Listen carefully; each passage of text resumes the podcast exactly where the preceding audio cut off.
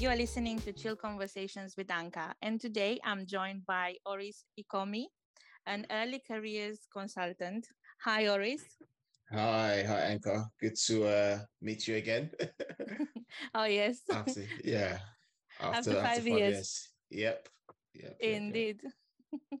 well, it was a, a nice encounter then, and I, I think it's a nice one now. It's a bit different from yeah. how we met first time. Yeah, yeah, no, um, obviously, like for the people who are listening, so we we met at the so I came to give a talk at your university back in 2018. And I remember after the talk, you connected with me on LinkedIn, and then we managed to stay in touch ever since then. And then here we are, five years after, you know, speaking again. exactly. Incredible. If I look at myself, I, I think I need your help as an early career consultant because I'm yeah. uh, all over the place right now. But we'll yeah. we'll get there. Uh, tell us a little bit about yourself, Oris. Yeah, sure. So um, I work professionally. I help bridge the gap between organizations and people leaving university into the world of work to like, bridge that gap. So help companies build be- how they can build better relationship with uh, undergraduates and graduates and how they can attract these graduates to work in their companies and as well as that I manage that process so I, I do i run coaching programs where companies hire me to coach graduates so they can perform better in interviews and assessment centers. So that's a bit about what I do. And yeah, live in London, but I was I wasn't born in London. I was born and raised in Nigeria, and I moved over to the UK as a 17 year old, and been there now for about 22 years. So giving away my age as well. So yeah, that's a bit about me. Nice. How how would you say London was back then? Oh, how would I say London was back then? So when I first moved up to London, I lived in like Southeast London, an area called Deptford, and back then it was it was very cool. I mean, look at Deptford now compared to Deptford back then, it's totally different. To give you an example, now in Deptford, you will see like fancy restaurants and bars and you know, almost like place that looks like clubs and so on. Whereas back then it was very different. It was very there's a lot of like ethnically diverse people often from like West Africa, the Caribbean, and so on and so forth, West Indies. And you know, kids will go out after school playing outside. That was very common, playing outside, playing football. The like football cages and parks. We'll just you know with friends all till nine o'clock, especially in the summer. I used to love that in the summer till nine o'clock when it's still bright outside, 9 30, 10 o'clock, still playing football but now everyone's obviously grown and the demographic is so different. Uh, you know, there's people from like outside London now living in Deptford, and there's a very if people are familiar with Shoreditch, Shoreditch has been known to be a very trendy part of London. So Deptford is like the mini Shoreditch, you know. So oh, yeah, my. it's changed a lot. It's changed a lot since compared to um back then. That's true. I mean, every area has changed. I've been in UK for like 11 years now. So even yeah. I see changes, but I can only imagine what what you see like for such yeah. a long time. Yeah. So I mean, now uh, you don't really now you don't really have kids like running around playing outside. No. Everyone's like indoors these days, uh, which is a shame. But you know, that's a time. I must admit, I have some neighbors who are keep on throwing their ball in my in my garden. but I'm one of the cool moms because I give it yeah. back and I smile. I don't shout. yeah those times I, I think we all miss them and I, I think it's not just a change that happened in london. I think it's a change that happened all over the world. Coming yeah. from romania i used to do the same and i feel bad for for my kids that they never get a chance to go outside and just make friends. Yeah. It's all so limited now.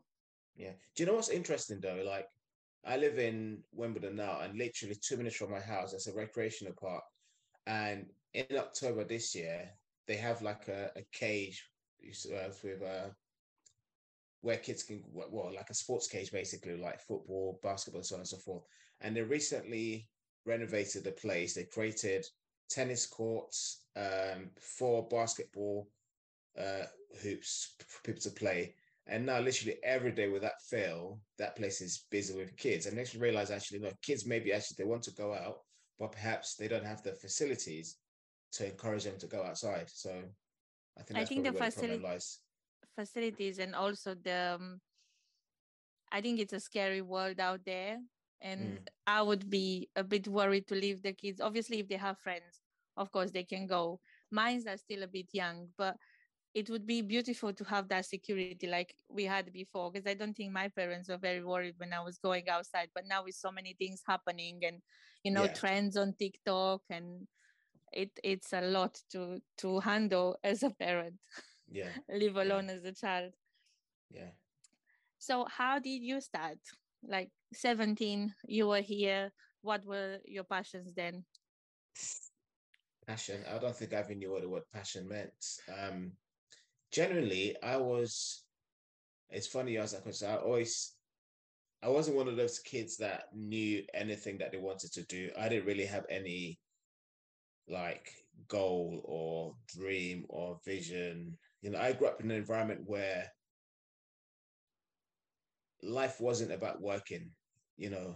To to give you a normal a day a, a normal day would look like um you wake up get ready you go to school you come back from school you go to the market you do some food shopping and then you come home you cook that was it. So i didn't really grow up around people who went into work or went to the office. I grew up in a very um i wouldn't say it's not a village but it wasn't it wasn't a very developed part of um like compared to like the cities basically. I grew up in a small town. Mm-hmm. and so for me that was life. So i didn't really have or see anyone who went into the office or had a career. So I, looking back i can see the influence that had in terms of how i viewed life so to me life wasn't about you going to work or pursuing a career to say i want to be a doctor and so on but i was very bright and i was very academic i was like one of the smartest you know, growing up in terms of like my school and my school year and so on. So coming to the UK, which is very different, where you know you go to you know you do go to university. So I didn't really have a reason for wanting to go to university. I didn't really know why I wanted to go to university or so on. So I suppose I didn't have any like a, a, a purpose behind it. So I didn't have that sort of aspiration and motivation. Um, it wasn't until maybe I was back in my early, I think it was about 2021 or so. That's when I had started thinking, what is it that I'm actually good at? What is my, what am I, what's my gift? What's my talent? Because I remember back then I used to go to church as well. I remember people speak that there was a particular person talking about like gifts and talents. I was like, what is my gift and talent then? Because I don't really know what I was good at. So in that process, that's when I started learning about went in this journey of self-discovery and that's when I realized, became more aware of what I was naturally good at. I'm really good at building relationships with people, connecting with anyone. I'm very good at, you know, say speaking and connecting with people. I'm very good at um I'm more of a people person. So that was when I would say, if you want to say my sort of aspiration started, where I was like, oh, actually, I can be um I like maybe be a coach or be a writer, be a speaker. I remember think I wanted to be a golfer to play golf professionally. I was just literally just thinking I can be all of this. But I think what I realized that I was very good at connecting with people. I was very good at um, yeah, connecting with anyone, be it um, a year nine student or a senior executive in a you know massive corporation. And I also knew had this insights on actually how to connect people together, how mm-hmm. to how come to build a relationship with you know young people. So that's when I suppose my um, journey started in terms of how I got into what I'm doing now. I realized that okay, I had this idea that I wanted to let companies understand how they can build better relationship with people, how they can connect with young people, how they can connect with graduates, with students. And then I went to university, studied business management. And after during university, I did a lot of things like, you know, did coaching. So I coached the men's one of the men's. There are three teams I coached with the, the third team and did internships. So I suppose for me, my career has been just more of a, a self-discovery as opposed to having an, a clear idea of exactly what I want to do. I'm just driven by a vision. So that's what drives me daily, if that makes any sense. I think it's better because you're going with yeah, the flow. You don't have yeah. anything set yeah, it's not like I don't have any. Not set in stone. I mean, yeah, like say, open. Yeah, like say people want to do, it, they know they want to be like say a doctor. So I don't have that. I mean, I'm just driven by this vision that we can live in a world where my one of my desires for people to actually become aware of who they are, like having a sense of self-awareness. And I think for me, that's something that really transformed my life. Um, when I became, I describe it as actually like waking up, mm. where I became aware of a self that I never knew ever existed. And to this day, it sounds a bit, I thought it may sound a bit crazy when I explain it, but I just woke up one day. It was, it was, a, it was a journey, but I became so like, gained some, some like insights in terms of how I can recreate myself, how I can um, discover what is I really want to be, what I want to do, and then how to create that. For example, when I realized I want to do public speaking, I never had any public speaking training or coaching. I just knew something I wanted to do. And then I would put myself in situations to get my comfort zone to, you know, I remember my one of my first time I spoke in public. I was I was uh, I think I was third year of university during my placement year. I give a presentation about a program the university was running to students in a room full of like over 100 students obviously I knew that I was terrified, but because I had this idea, that motivated me to go beyond my fear.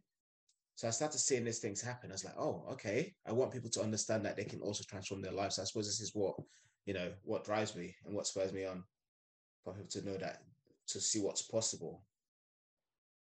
True, true. But it takes a lot of courage to go in front. I know how it is mm. to be in the spotlight and yeah to have to to tell the world what you have to say what would you say it's the biggest lesson that you had on your on your journey oh the biggest lesson i don't know if i would say i've had um maybe i've never really thought about actually what else was the biggest lesson. There's so many um it's hard to point. In what sense? When you say biggest lesson so like like you know we all have challenges. Mm-hmm. there there must be one that was like okay so that that's how it should be done. Or when you realize that something is not for you or something is for you like you said public speaking it's for you you loved it mm-hmm. because you can share it with others. But i don't know do you have like a crossroad moment? Did you have like something that i don't know change the path somehow? Um okay see i think i understand what you mean now. Um is that something that changed the path for me I would say one of the, the crossroads for me was again realizing.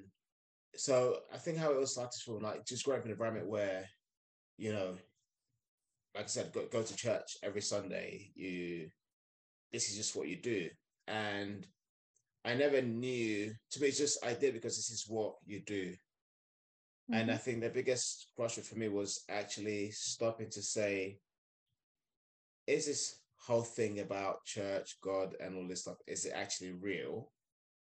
And what I discovered is something that then changed my life forever. It wasn't necessarily discovering God per se, it was more, I became aware of something that is self awareness, again, what, what I describe it as. But it's like I said, it's more becoming aware of than me that I never knew existed because I was just busy doing everything that being like everyone else. Um, so I think the biggest crossroads is why I realized about how to be. You know, people talk about be your authentic self and be your real self and so on and so forth. But I think that's the biggest crossroad when I realized that oh, I can actually be myself, but then I learned how to actually be myself, how to do that because often you hear to be a yourself, but no one people don't really talk about how do you do it. So simply learning to say, okay, I'll spend a lot of time in my bedroom back then to say, like, just really deep reflection, deep thinking, and just ask myself questions actually like, what is it that I, even little things like, oh, why do you, um, because growing up, with the part of Deptford I grew up, like, I was, I was like peer, like everywhere, peer pressure. Like, why do you like, why do you walk the way you do? Oh, because I'm trying to be like everyone else. You know, I'm trying to like impress my friends. Why do you, um, why are you chatting up so many girls and why you dress up in a certain way? Why do you spend so much money buying expensive designers clothes back then? And so I'm trying to having that level of honesty with myself. So I'm trying to be like my friends, trying to impress my friends. So I started having this sort of open, honest conversation with myself and telling myself the truth to myself. And then in that space, I started realizing that, oh, okay, so this is why I was doing what I was doing. And then if I wasn't doing those things, how would I really want to do? Who would I really want to be? It's like, oh, actually, no, I don't really care. people I probably just want to just wear whatever I want to wear. But then there's that fear now. It's like, if you wear, wear whatever you want to wear, if it's from the market, people may laugh at you. Yes. Then I was like, okay, well, if that's the case, I'm going to try anyway. Let me go and buy stuff from the market, from the high streets. That's not designing. Let me wear it and actually see what will happen. And then in doing so, people didn't really care. And I was like, oh, hang on a second. No one actually cares. Oh, the friends I was trying to impress were trying to impress me. I was like, hang on. So this has all been an illusion all these years. So that's what I mean by being yourself.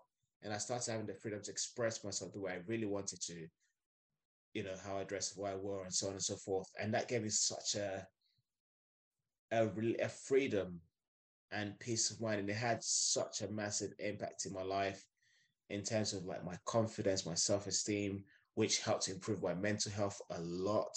And the same principle I used around like career and so on. And yeah, that's that's probably the turning point for me when it comes to what changed my life. Um, it's sort of like um, I always have these quotes that I don't know who said them, but I give credit to whoever said it. Uh, yeah. Who are you before the world told you who you who you're supposed to be? Yeah, yeah. I think yeah, exactly. I think that's just beautiful, and it's it's nice that we didn't live a full life, and at the end to be like, oh wait, the the pressure I was putting was actually mine. Yeah. So yeah, I think it's a beautiful journey you had there. Yeah. Thank you. Thank you. Do you have um, any favorite book, favorite books that you would suggest to anyone interested? Oh, Yes, yes, yes, hundred percent. I have quite a few, but I see you looking. Been... yeah, yeah. There's like books on to my left, um, like one, two, three, four, four shelves of books. Um, the one I've been recommending to a lot of my friends recently, I'm actually gonna give it to my friend when I see them soon. I'm literally I'm gonna hand it to her, say you have to read this. You have no choice. It's called The Mirror Work. Um, it's called Mirror Work by Louise Hay, uh, who passed away a few years ago now. So it's a book around um we have a context. The reason why I love this book so much because I used to struggle with like you know self-image, my self-esteem, how I related to myself. Had a lot of like negative self-talk, things like you know I'm ugly, I'm this, I'm not good enough, and, and so on. I struggled with that a lot, and especially as a guy, uh, it's not something that you know we openly speak about. You know, you yes. know insecurities and so on. And I don't even know how I came across this book or who recommended it to me. I read it. It's a they have it's got this 21 days exercise of different things to do. And even one of the exercises actually you go into a park or anywhere and you do cartwheels. Obviously that you think you was going to think of me, I think I'm crazy, la da da da. But it's about working on your self-image. And a lot of part of the exercise is to talk to yourself in the mirror and you know forgiving people where you actually see that a lot of things that you blame about other people is actually things that you identify in yourself. So it's about it's like a self-help book basically. And that's a book that uh, for the first time I was able to I was able to actually able to say to myself in the mirror you know things like I love you you know you're beautiful I'm beautiful I'm amazing all of that stuff. And that those are words that I struggled you know to to associate with myself prior. And in doing that after that, I started to realize actually a lot of this is actually just what we say to ourselves that then creates, you know, how we relate to ourselves. Yeah, so that's a book that I would highly recommend. It's called Mirror Work um, by Louise Hay. And yeah, it's a book that's changed my life a lot. And there's other ones that I would also, that I could also recommend. Um, there's one that I read called um, Disobedience by a psychologist. I think the name is Erich Fromm, like F R O M M E again, it's for me that helped you to break away, break a lot of uh, childhood cultural beliefs where, especially the things like, you know, you must obey your parents, you must do this. So how those things trap us, in this case, trap me from really expressing myself freely. So learning how to disobey all these rules that I've grown up with that were not in line with my true values and so on, and not being afraid to disobey them psychologically, um, even not with them necessarily being there. So it's just like yeah, so a lot of internal work that I did using that as well. So that's another one that I would I would recommend. But yeah, there's so many more. well, we can make a list and just attach yeah. it to the episodes for anybody yeah. who wants to follow. They can yeah. they can definitely do it. But we are not done with the conversation. I just want mm-hmm. you to mention where can people find you uh, for career advice and stuff like that. Where can they reach you? Uh, at the moment, I'll say LinkedIn. Uh, so my LinkedIn is um, Oris Ikomi, which is O R I S, and surname is for I K O M I. So that's LinkedIn for professional stuff. I haven't created a social media for professional things, as in linked uh, Instagram for professional stuff at the moment. But my Instagram is underscore the orator. So that's T H E O R A T O R. So underscore the orator, which also links to my whole identity of being, you know, speaker, sharing ideas and creating ideas to people with people and so on. I'll make sure I'll put the tags right there so yeah. people can contact you easily. But now let's talk a little bit about because you see I'm on careers now yeah. and I'm trying to sort myself out. I think first, um, what would you say is the number one issue for people when they come to you with their career problems? was the most often one? Confidence. Is it? Yeah. Okay confidence is something that always everything is i believe i realize that is linked to confidence um because yeah i think confidence is the one thing that always shows up confidence and followed by knowledge not knowing what to do to get to where they want to get to people want to get to i mean it could be from even getting people ready for an assessment center an interview again it links down to confidence to express themselves not knowing what the company are looking for, how to you know how to you know market themselves, how to sell their skills. But those two things I've noticed have always been like two missing, like confidence and knowledge. Are the two things I noticed that um because why if I was to ask you why would you go to someone for help? I would come to you for help to figure out what way to take now. Yeah, it's so not that I'm not confident. Yeah, well, knowledge though. But if you really break, that's you yeah. get some knowledge. Yeah, and what's the by not having that knowledge, what impact does that have on you? Oh, why are you doing this to you can see that you're not even not as confident, right? I don't know. Could, could you identify yeah. that? Mm-hmm. I so was that, just mm-hmm. yeah. So by having the, the knowledge, having that knowledge and insight, then what does that when you have that knowledge, what do you feel as a result of that? Confident, Doris, confident. Yeah. so that's something I see that always they're linked hand in hand, like confidence and knowledge. Yes, but you see, I think uh, these are coming up because of the job markets. It's like you have the skills, but you don't know how to apply them anymore because everything mm. is ever changing and it's so much pressure because I I know I've I've been part of um, women entrepreneurship uh, summit a few years ago, one or two years ago, and they were saying women, we tend to sit down with a job description and try to tick the boxes. So if we tick the first two boxes, but then say the third one, we say, ah, I, I don't really have that skill. We mm-hmm. don't go further. We just consider ourselves not qualified or not good enough mm-hmm. for the job. Whereby mm-hmm. men will just go ahead, apply, and they're like, let me just apply. I'll see what comes back. Mm-hmm. So most of the time, I found it that we hold ourselves back. Mm-hmm. And it is, like you said, uh, confidence because we, we don't basically believe in ourselves. But then again, mm-hmm. the hours that we are asked to work and we also have to think about the children and you know to incorporate everything we mm. definitely step back from so many opportunities mm. do you know it's so interesting so were you going to ask a question or no, go on. okay. You know what's interesting? I, I, I, was having a conversation with a, a friend from also from Romania. He lives in uh, Bucharest. Mm-hmm. And we was having a conversation about maybe me going to Bucharest in July this year to speak to women. And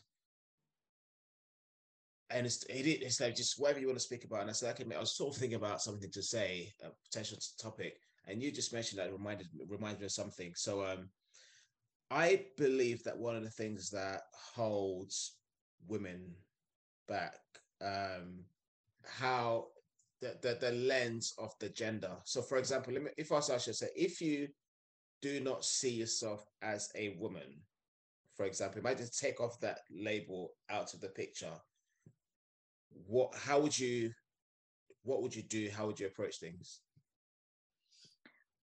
Well, it's hard to, to do that because obviously you've been conditioned your whole life to see yourself as a woman.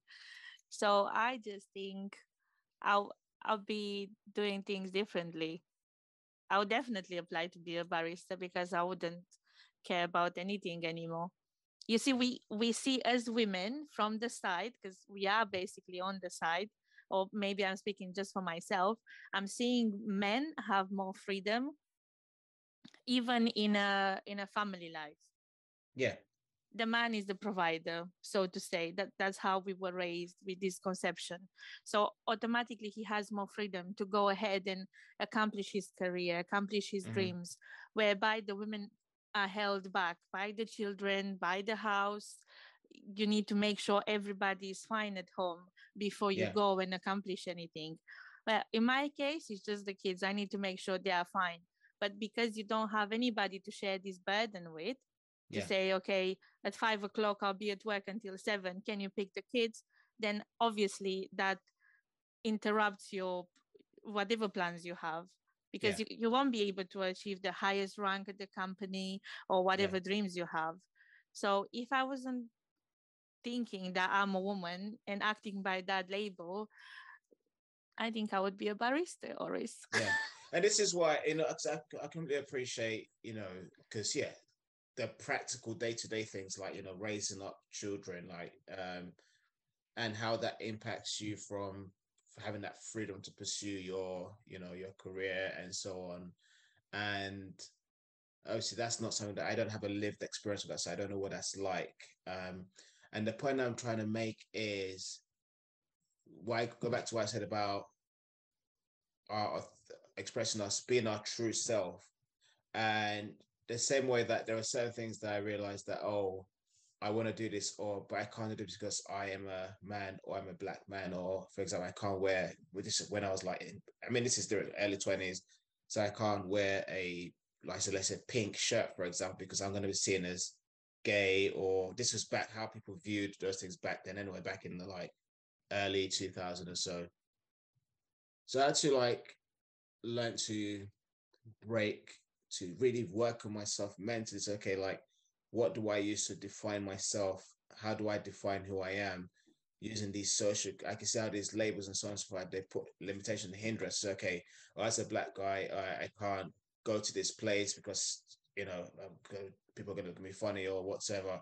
But I say no, because I want to do that. I actually want to experience this, so I am going to go do that. So it's actually I versus like being this label. So and it may seem a bit simplified, but I believe this wholeheartedly that actually if people start actually really going back to start with that eyes, okay, what do I want to do?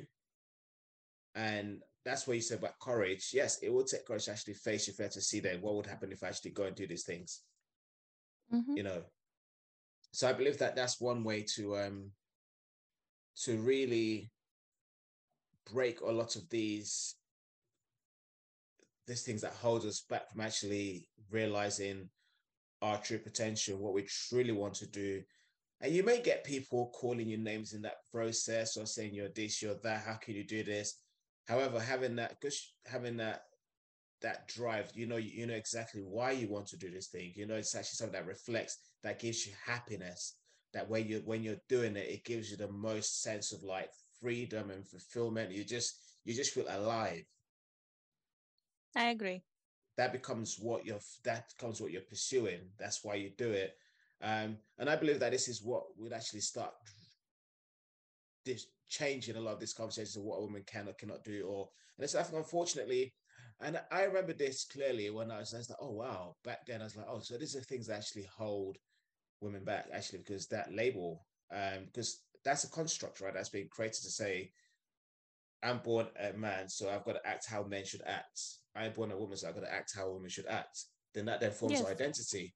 When actually, at who are we before the identity, away from the identity. Yes, but once you decide that, if the system around you doesn't support that idea and it's keep on slapping you with the label, like women who have I'm keep on bragging about this with women that have to take care of the kids is because the childcare is not really there to support you. You need to make sacrifices, and then at the end of the day, you may pursue your career, but your payment at the end of the month will all go on on childcare. I mean, yeah, I think that those are more there. There are obviously policies and political barriers and so on. Those things yes. are there, and I think that's a that's a different conversation in itself. Um, in terms of like how to navigate that, I think thankfully there's more. Yeah, I mean, one of my friends were telling me recently that how much it costs for childcare. I was like, Jesus Christ, that is insane. Thank it you. It is insane. Like I could not believe what I was like. Can someone not just start a childcare that just charges way cheaper than everything else? But they expensive what they when you think about the laws, the the safeguarding, the things people have to pay for. I'm like, oh my god, this is crazy.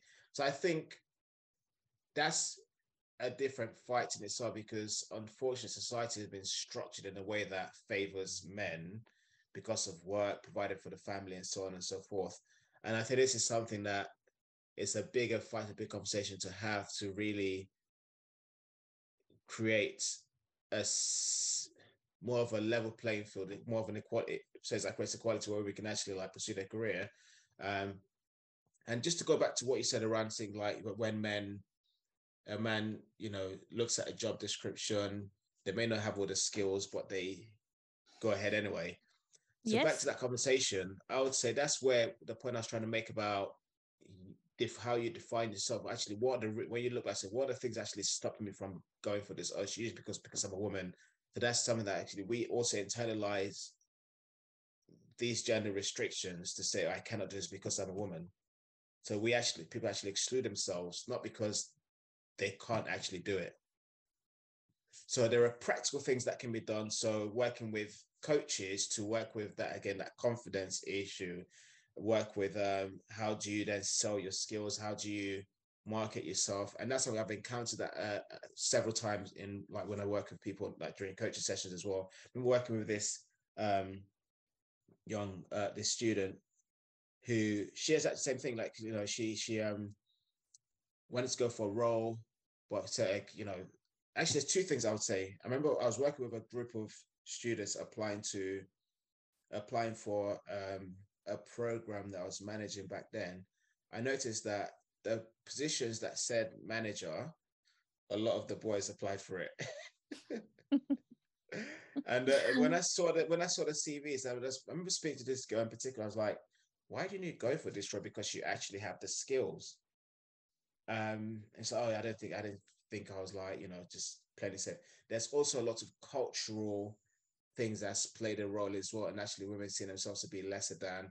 Me speak working with this in that session. I actually worked with okay, look, go for it. You have the skills. That intervention helped to give her the confidence to go for it.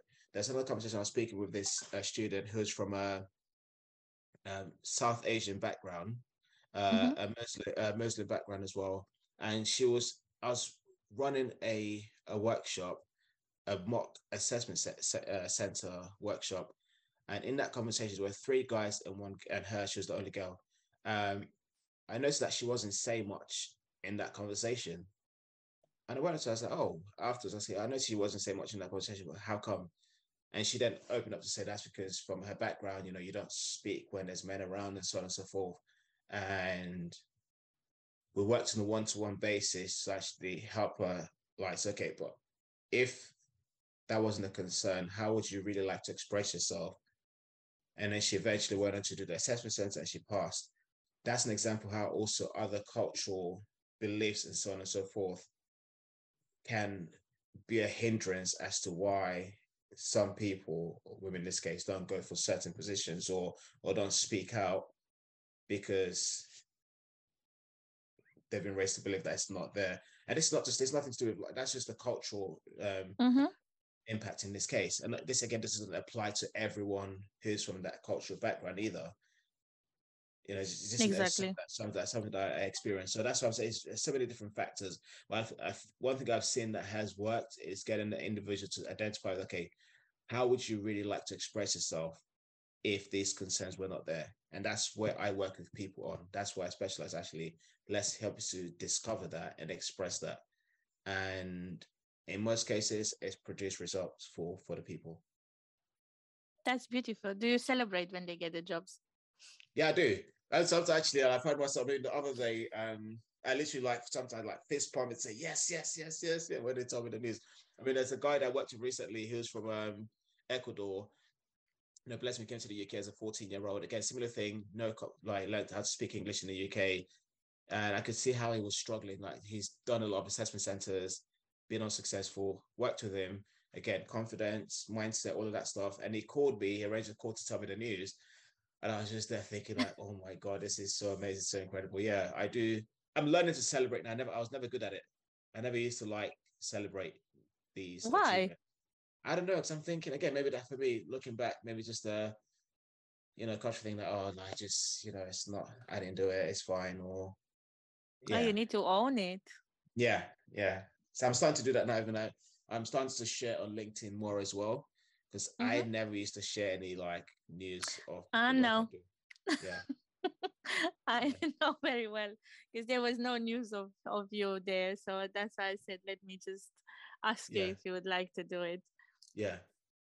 So I had a question. It flew away, but it will come back. Yeah. Uh, yes. Tell me about the time in Romania. Oh, Romania. So I went there for a friend's. Actually, it was during my birthday, there was a friend, uh, two friends getting married. Um, it was amazing. I mean, one of my stand-up memory was the weather. It was hot. I'm telling you. oh my god! Every day was like 38 degrees, 39 degrees. At 11 o'clock, I'm already sweating. That's how hot it was. Um, yeah, it was very.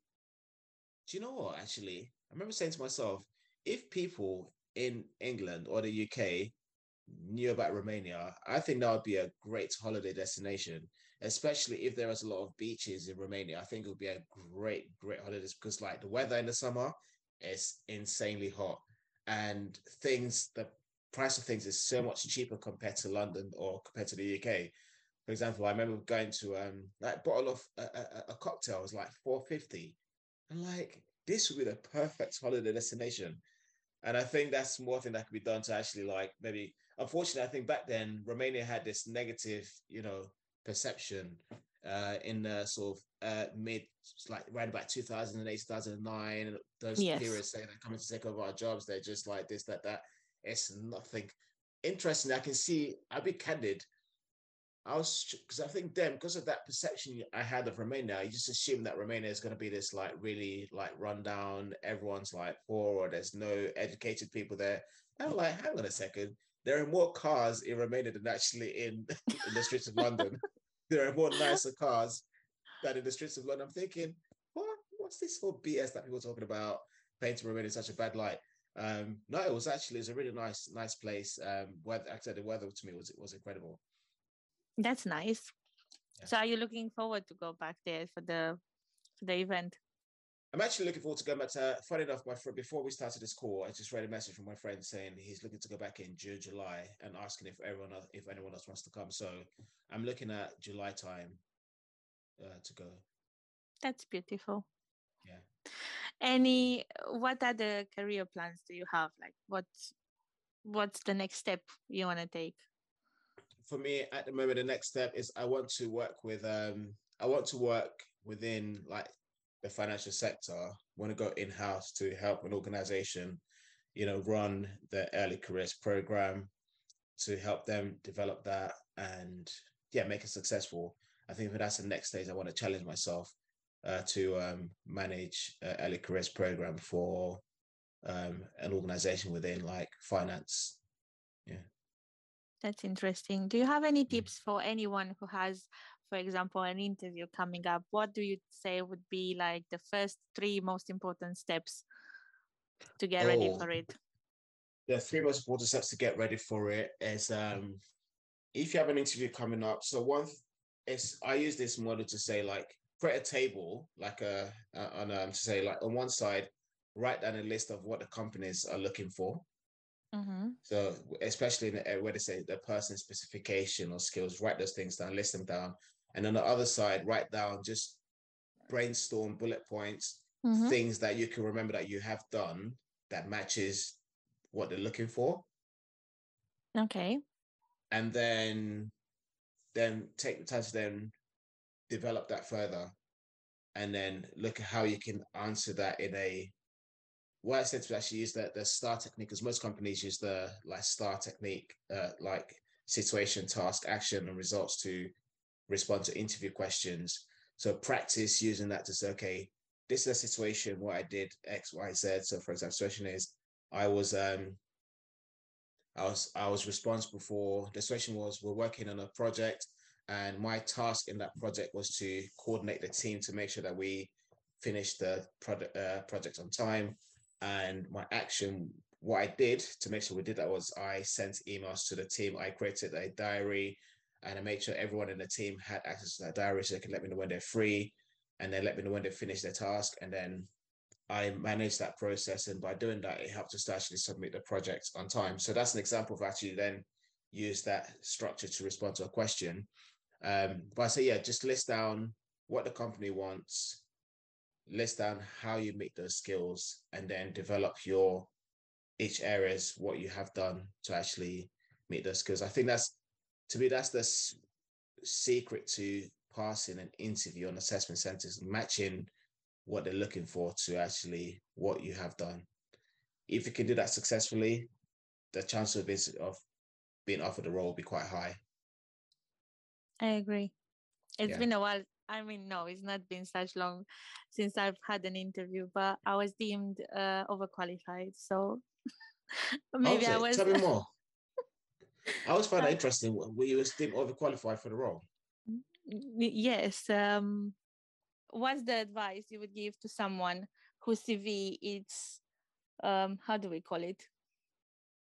Spread? Yeah. I think my advice is someone's a CV spread um because my CV is quite spread out. So I've done different things, mm. but they're all kind of linked together. So I did business development. I've worked with students. I've worked with universities. I've worked with organizations to help connect with students and so on. So the main thing is if you identify a field or a career that you want to go in, mm-hmm. is first of all see what skills or what sort of experiences that's required to go into that industry. So, for example, when I knew that I wanted to work in in finance in the city, but work in the sort of early careers department or, or learning and development team. So yeah, I remember I remember sitting with this uh, with this careers coach, and they said, you know, at the current time, you wouldn't they wouldn't accept you because you don't have experience working with like managing like stakeholders within org- internally within the organization. You don't understand how things work and so on. And they suggested that i should um, get a role that would give me exposure into how to work with different cl- stakeholders within the organization. So i then took on a role that helped me to work with you know companies such as like Deutsche Bank and some of the top law firms, Clifford Chance, and so on and so forth, although I wasn't working in house, I was able to actually still mm. learn and work with them to see how things going internally. Uh, so, so that's one thing.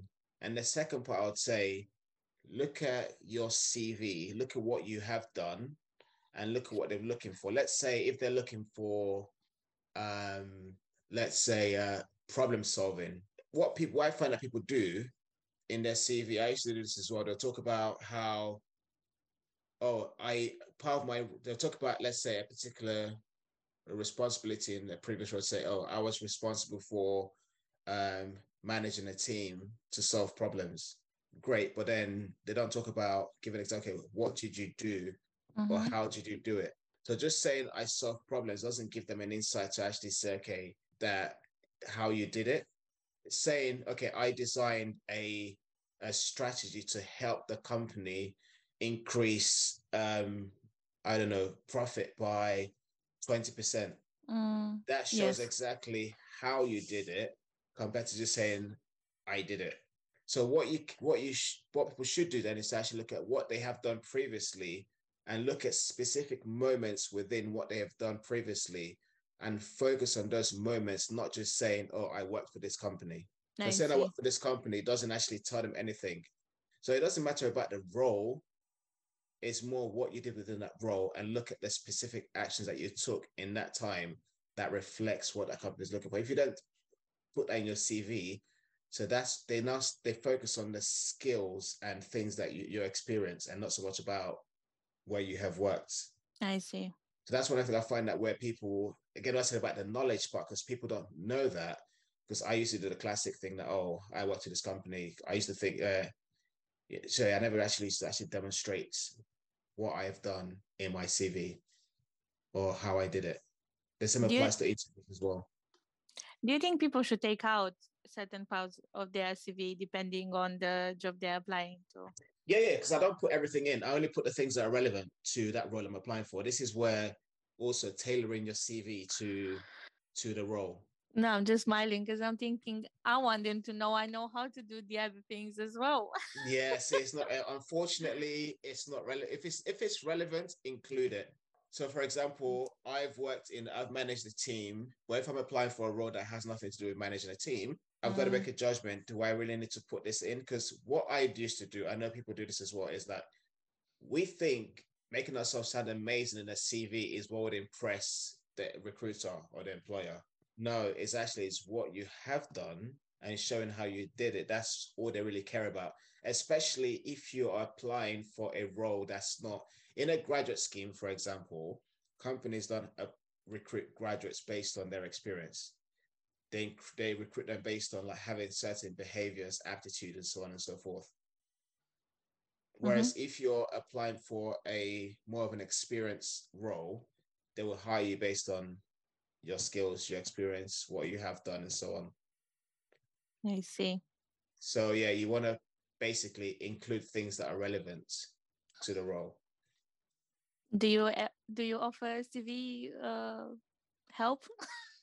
I do. I mean, I offer not much. I offer like coaching. I offer coaching around like preparing for interviews and so on and so forth. But then I can still apply the same.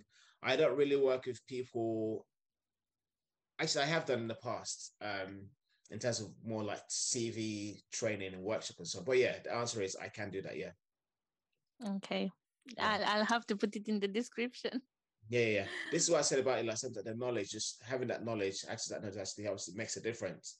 Then when you know what to do, it empowers you to then like go and do this and apply this knowledge to, to any situation. Must Yeah. agree with you because my. CV has it all. Relevant why. and irrelevant. Yeah, that's why I think that's probably why I think um is because yeah, it just hasn't been tailored to and also probably what you've included in there, uh, it's not you haven't included things that you have done that reflects what they're looking for. Yes. Yeah.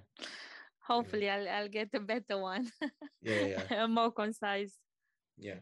But again, I'm happy, I'm happy to have for us to have a sit down as well to see like, you know, look what you what you give it a look at your CV, see what you've done, and then you know, to tailor it. Thank you. I appreciate that. I, I'm thinking about our listeners because I know everybody's lost when it comes about CVs. Mm, I've heard people that I don't know what to write. I don't know how to put it anymore because you know Mm. everybody says nobody's actually sitting down to check them. It's just like generated and picked from so many. yeah. So Because what I do is literally when I if I'm applying for a role that I know I really want to do, I'm really interested in, I take the time to actually like create um on Word document, I create three two tables. One is organization, what they're looking for, and the other side is me. What have I done for each of these areas Mm. they're looking for? I just bullet point jot things down that I can remember. yeah. Um, I think that's a good strategy because that's that's how you you are really focused and you know if you can do it or not. not yeah. just you know ticking the boxes by reading it and not paying attention to it yeah yeah i remember there was a role that recently i to apply for a role i did not tailor the cv my cv mm-hmm. to that role and lo and behold it said oh unfortunately you know you don't uh, we don't feel like you have enough enough experience that we're looking for and like yeah i didn't really take the time to really tailor my cv to the role so you knew what you've done wrong there exactly yeah. Well, Oris, I, I need to thank you very much for today. But before I let you go, um, just an interest. I don't know because I can't play music because of mm-hmm. royalties and stuff, and I'm used to play music along a conversation. Mm-hmm. Please tell us a song that I don't know you listen to to motivate yourself or a pick me up song. Oh, um, pick me up song. Depends on the mood. Sometimes when I'm working, I would need to concentrate I will play. I'll just type in um, concentration music on Spotify. Just have that playing in the background. Um, or some like chilled vibes. But in terms of like when you, you want to vibe on the song, or is when you go and conquer the world, I don't know, something to put that something in your step. Yeah. Oh, I think there's one I used to listen to. I'm trying to remember it now. Uh there's a number one. So I listen to like say um Jay Z, Forever Young. Mm-hmm. I don't want to. I want to live forever young. Da, da, da, yes, I listened to that one, and uh, I listened to Eminem. Um, not afraid. Okay. Yeah, because I think that speaks to me. So like, you know, not afraid to take a stage. You know, so that's mm-hmm. one. That's one I I listen to when I really want to get myself into the mindset as well. And sometimes I listen listen to Afro beats just to get me into like more of a groovy, you know, happy Happy oh, yes.